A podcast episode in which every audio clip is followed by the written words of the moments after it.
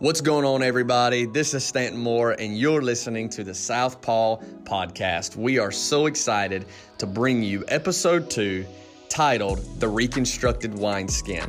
I pray it blesses you. We're super passionate about this topic, and we believe it with all of our hearts. Let's jump in. What's going on, everybody? Welcome to episode two of the Southpaw Podcast. I'm Stanton Moore. I'm sitting here with Hunter Hudgens, and today we're going to be talking about the reconstructed wineskin. Mm. And we're super excited. Hunter, I'm pumped. Oh, dude, I have been stirred up like since like the we decided on this topic, man. I mean, I've been, I've been, I've been, I've definitely been stirred up. Uh, been, been a little giddy, like a little schoolgirl. Oh yeah. So that, so we want to give you a quote that helps put all this into context and will help you understand uh, kind of what we're talking about um, when we jump into this. And this quote says, "You never change things by fighting the existing reality. To change something, build a new model that makes the existing model obsolete." Wow. That's Buckminster Fuller. Wow. So, Hunter and I believe that the Lord is raising up, currently, He has been and He is raising up communities of believers, kingdom families Yeah. all around the world that passionately burn with a desire to be a part of something more than just traditional, typical church on Sunday morning. Yeah. And these are these new wineskins that kind of how we would say it are beginning to take form and kingdom families are building all over the earth, all over the earth that are going to hold the new wine of God's spirit. So when we talk about the wineskin and when we talk about the wine, that vernacular and that vocabulary comes from Mark chapter 2 verse 22 where Jesus is speaking and he says no one pours old wine into a new wineskin. So or no one pours new wine into an old wineskin. Sorry, I got I got it backwards. I'm so fired up, I got it backwards. So no man pours new wine into an old wineskin. In the natural, if you look at it back in like in biblical times even, when they would take when they would take like old wine and put it into the wineskin if it had not if it had not received the proper amount of oil Mm. and it had not been reconstructed if you will it would cause the wineskin to bust and break Yeah. so what is the wine the wine represents the holy spirit Yeah. It is the wine of god's spirit it is the intoxication Mm. that comes when we drink consistently of god's spirit Yeah. the wine skin is you and I. That's right. It is the believer. It is the dwelling place. It is it is that mystery that Paul talks about in Colossians chapter 1. Christ in me, the hope of glory. We are the containers. We are the dwelling places of the Holy Spirit. Yeah. So we have to be pliable, Hunter. We have to be flexible where we can hold the wine of God's Spirit. The, the wine never changes. Yeah. He's the same yesterday, today, and forever. That's right. But the wine skin must change. So recently, we had the opportunity to get some of our kingdom family married. Shout out, Lovey. Shout out to Lovey, Zach, and Michaela now Fussell. Yeah, that's right. Mr. and Mrs. Fussell up in the around the Savannah, Georgia area. And when we were on the way, um, Hunter was in our back seat with Abby and I, and we had the opportunity over a long drive to just talk and uh, and just cast some vision. And while we were doing that, we were we decided that we wanted to put down the most five impactful things that has happened to us over our Christian walk. Yeah. You know, I think it's so important that we do look back over our lives from time to time and say, "Man, how the heck did I even get here?" Yeah. And so when we did that, we were so I'm driving, trying not to wreck, so I can't write anything. And then Abby, she's she's writing her things that impacted her and her walk with God in the passenger seat, and Hunter's in the back writing his things down. And when it comes time for everybody to give their five things and to say them out loud, everybody had agreed on number one and number two. Yeah. It, it was a unanimous decision. It was a uh, common denominator and a thread that all of us had that number one was the presence of God. That's right. That's the most important thing that's happened to any of us. If you have an encounter with God, friend, one, one moment with Him changes us forever. That's right. But number two was what? I want you to share what number two was. it was family. It it was community. It was uh, a group of believers that hey said, hey, you belong. Mm-hmm. You're welcome here. Um, man, I, I think when you when you read the Gospels and you read the, the the Book of Acts, what does the church look like? What does this group of believers look like? Hey, man, they look like people just doing everyday life together. They look like people. I mean, hey, the, the scripture says it, and I, I know you're going to touch on it, but but it's them breaking bread together. It's them at the tables eating food together, drinking, you know, breaking bread, you know, drinking wine together, and it's just them doing life, doing you know, living bone on bone. And Right. hey, Casey Doss, I mean, I mean, he he said something mind blowing, but so true. He said, hey, the new altar is is the table. Come on. And so I, I think, hey, you see it in the Book of Acts. Hey, mm-hmm. that's that's where one quote unquote revival was happening. That's where the Spirit fell because of unity. Uh-huh. I, I think I also want to touch on something you said that hey, how how does the wineskin change? It's the oil applied to it, Uh-huh. and, and we read in Psalms one thirty three. It says. Come on, read that. How truly wonderful and delightful to see brothers and sisters living together in sweet unity. It's as precious as the sacred scented oil from flowing from the head of the high priest Aaron, dripping down from his beard and running all the way down to the hem of his priestly robes. So how how does the wineskin change? I mean, if it's oil and unity brings oil, Uh huh. then wouldn't unity, wouldn't community, wouldn't family help adjust that wineskin so that it can hold the wine? Come on. And the New King James in that will say that where the brethren dwell to, together in unity, God says he will command the blessing. Mm. So it's our job to get in unity with one another. Yeah, It's God's job to send the blessing. that's right. if you and I can just love God passionately with all of our heart, do the best, greatest commandment that there was, That's the right. first commandment. That's right. And then if we can just develop a deep love for each other, mm. we can see revival. That's right. And so many people want to see revival, but they're not willing to do the Psalm 133 thing that you just read. Hmm. And here's the reality when we look at the book, the birth of the church in the book of Acts that Hunter just referenced, which I'm about to read to you, we have to understand that when we read that, that doesn't just boom, just happen. Yeah. The, the deal is, is that revival doesn't come and then unity gets established. That's that's not what happens. What happens is is unity gets established and then revival comes. Unity happens first, then revival happens. Right. Right. That's right. So let's look at uh, the book of Acts, chapter 1. So when we talk about this, we're talking about we believe that God is prophetically raising up a kingdom family of people and he and the Lord desires to shift the mindset of the bride of Christ Yeah. To where we are not just knocking out a religious duty on Sunday morning Come on. but rather we want to do what the book of Acts tells us to do, where we break bread in each other's homes. That's right. We give ourselves to the scriptures and to prayer. Um, so let's look at this. Acts chapter 1 says that when the disciples, I'm in verse 12, the disciples left the Mount of Olives and they returned to Jerusalem less than a mile away. Arriving there, they went into a large second room floor to pray. And those that were present were Peter, John, Jacob, Andrew, Philip, Thomas, Bartholomew, Matthew, Jacob, Simon, Judas, and a number of women, including Mary, Jesus' mother. His brothers were there as well, and all of them were united in prayer, gripped with one passion, interceding night and day. Mm. All of them were united in prayer, gripped with one passion, interceding night and day. Wow. Now, if we can hit the pause button for a minute and we can put the text in context, we see that at this point, Jesus has ascended into heaven right. and he is sat down at the right hand of the Father. Yeah. An angel appears to these men that are standing here, and this is the 120 that was left over from the book of Luke in the 24th chapter where they were told to tarry. Yep. And 380 of them thought them that thought that there was something better to do and didn't follow the instruction. But 120 decided to wait in Jerusalem hmm. for the promise of the Holy Spirit. That's right. Because Jesus knew this was going to be the beginning of the church, the birth of the ecclesia, if Mm. you will. So, and an angel appears after Jesus ascends to the disciples and to the 120 that were there and says, Why do you men stand here gazing?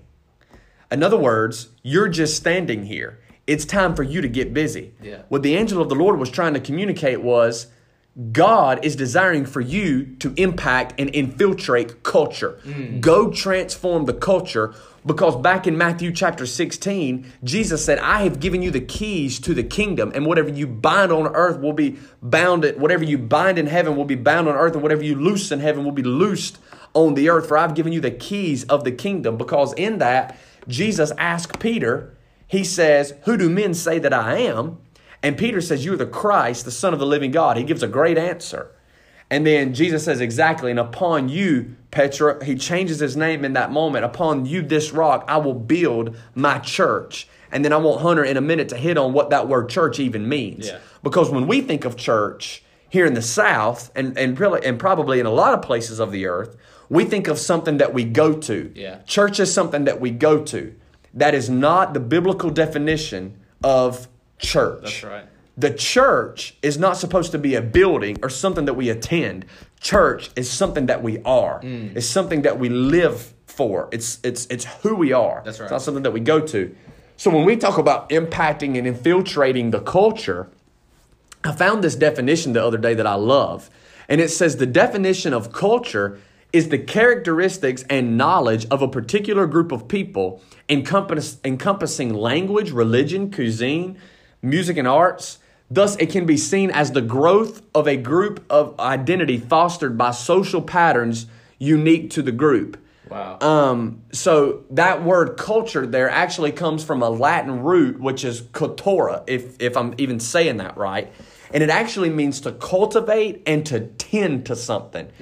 And then, Hunter, why don't you bring out that in Genesis that you and I were talking about earlier, the one job that, the primary job that Adam was given with the earth? Yeah. So the what was the one thing Adam was supposed to do was to cultivate the land, Uh-huh. to quote unquote culture the earth, um, To tend to it. to tend it. Yeah, that's exactly right. So to go back to that word ecclesia, so what does that mean? So what does the church mean exactly? So the word church is actually ecclesia, um, and then when you study scripture, man, it's it's it's quite funny, but it's pretty awesome how when Jesus talked to his the people of the time, he was talking to the people of the time. He used words that they would know.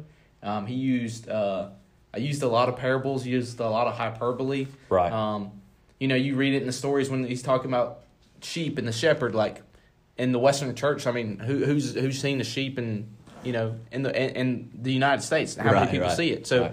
he's definitely using context and, and and things that they would understand. And he, he used uh, a word ecclesia. So what does that word ecclesia exactly mean? It means assembly of the citizens or selected ones. Come on.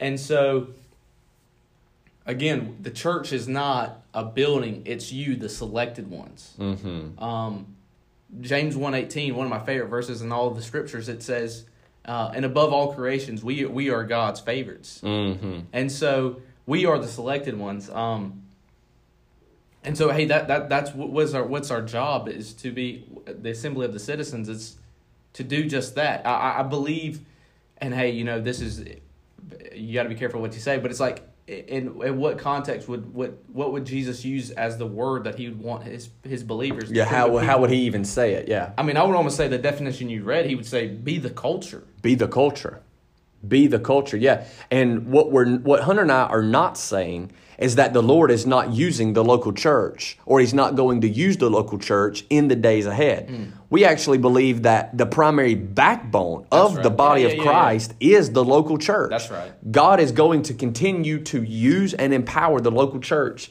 to be that salt and light in the earth Yeah. what we are saying is that we have to shift our mindset and change the way we think about church.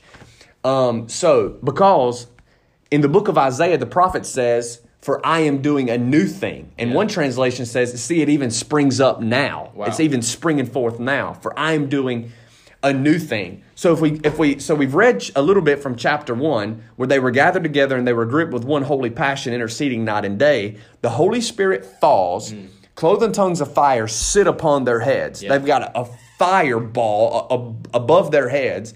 They're all speaking in unknown languages. People start coming out of the woodwork and then they think that these people are drunk. Peter says, No, these men are not drunk as you suppose. This is the wine of God's Spirit. Peter preaches the gospel. Yep. And I want you to watch what happens after he gives his sermon. It says that every believer became faithfully devoted to following the teachings of the apostles. Now, this is very important, these next couple of verses that we're going to read to you, and then we're going to close this. But this is what God intends for the church to be. This when when God gives us a because according to the book of Hebrews, all of scripture is inspired by the Holy Spirit. That's right. Therefore, if we read this and we want to see a biblical version, a biblical model of Christianity, we've got to look at the book of Acts to say this is this is how revival happened. And here's the deal. The fact, I heard Pastor Casey Doss, you referenced him earlier. I heard him say this. I heard him say recently that the fact that we even have to go back to the book of Acts to even look at something to say, my gosh, this is what it's supposed to look like, shows you how far we are behind wow. in the body of Christ. We, we, the Bible says that, that we are to do greater works than what Jesus did in That's his three right. and a half years of ministry. So the fact that we even have to go back to this shows that we have definitely fallen behind. Yeah. But hey, there is hope. There is hope. That's right. And the body of Christ is rising in the earth with fire in its eyes. We need, desperately need the fire of God. So it says that every believer was faithfully devoted to following the teachings of the apostles. Their hearts were mutually linked to one another sharing communion, and coming together regularly for prayer. A deep sense of holy awe swept over everyone. I just want to stop for a minute and say, what if we took this serious today? Mm. What would happen, Hunter? What would happen to our churches, to our to our school systems, to our businesses? Our cities would be transformed by the power of Jesus Christ. Their hearts were mutually linked to one another, sharing communion and coming together regularly for prayer. A deep sense of holy awe swept over everyone, and the apostles performed many miraculous signs and wonders. All the believers were in fellowship as one body, as they shared with one another whatever they had. Out of generosity, they even sold their assets to distribute proceeds to those who were in need. Daily, they met together in the temple courts and in one another's homes to celebrate communion. Man, I love that. They shared meals together with joyful hearts and tender humility. They were continually filled with praises to God, enjoying the favor of all the people. And the Lord kept adding to their number daily those who were coming to life. Man, I, I want I want to touch on that. I think it's the the the order of the way that that that particular verse of scripture is written. It's almost as if hey, they're doing life together, they're having unity together, and what happens? The miracles follow. Mm-hmm. They're doing life together. That's that Psalm 133. Yeah, yeah, yeah. And, and they're doing life together, and what follows? More people add to it. How do you want your church to grow? How do you want revival to happen? I mean, it, if you're reading the model, if I mean, I don't want to say model, but if you're reading the scriptures, it appears, like you said earlier, the blessing follows unity. And uh, again, I just want to reiterate that when we when we look at our lives, and this, this is just two people here in South Georgia saying this, but I could probably speak for a lot of people throughout the body of Christ to say, other than like his presence becoming real to me and, and me realizing that Jesus was real, you know, second to that is the community of people that I have surrounded myself with. Yeah. Everybody, eh, eh, you don't just up and get to a certain place.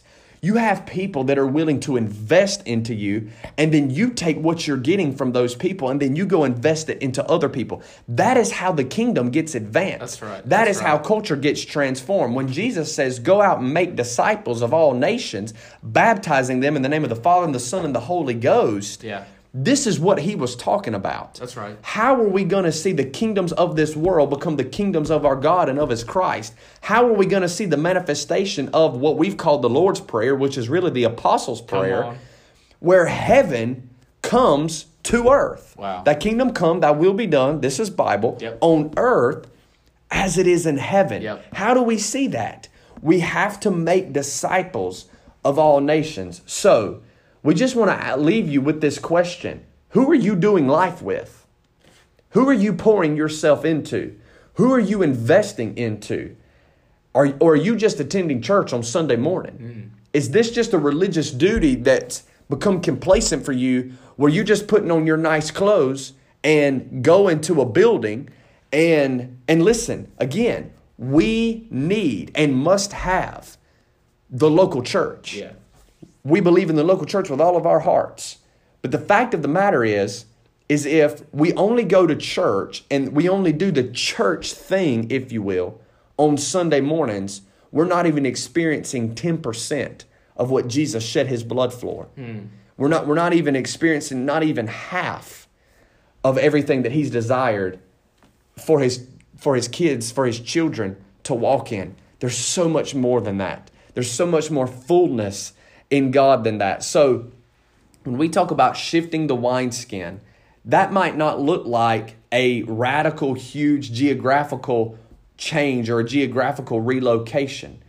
What Hunter and I are talking about just simply means the wineskin in us Yeah. has got to shift. What we're not saying is you need to go and leave your local church. That's not what we're saying. You need to be planted and you need to serve that house. But what we are saying is that we prophetically believe that there is something happening in the hearts of God's people all across this nation Yeah. where they are looking for something more than a religious fix on Sunday morning. But they want to be a part of something. Yeah. They want to feel like I that tweet that you sent me in that that you sent us in that group text where that person had, had tweeted out and said, I would give up the greatest sermon I have ever heard to just be a part of a community of believers that loves each other. Yep. I think, Hunter, if we can just simply do that, I think we will see a third great awakening in America. Mm. And you may be listening to this and, and you may say, How is it? It's not that easy. It, it, there's no way that that can happen. Well, that's what they did in the book of Acts. Come on. They gave themselves to do the first commandment, which was love God with all their heart, soul, mind, and strength. And they gave themselves to love each other.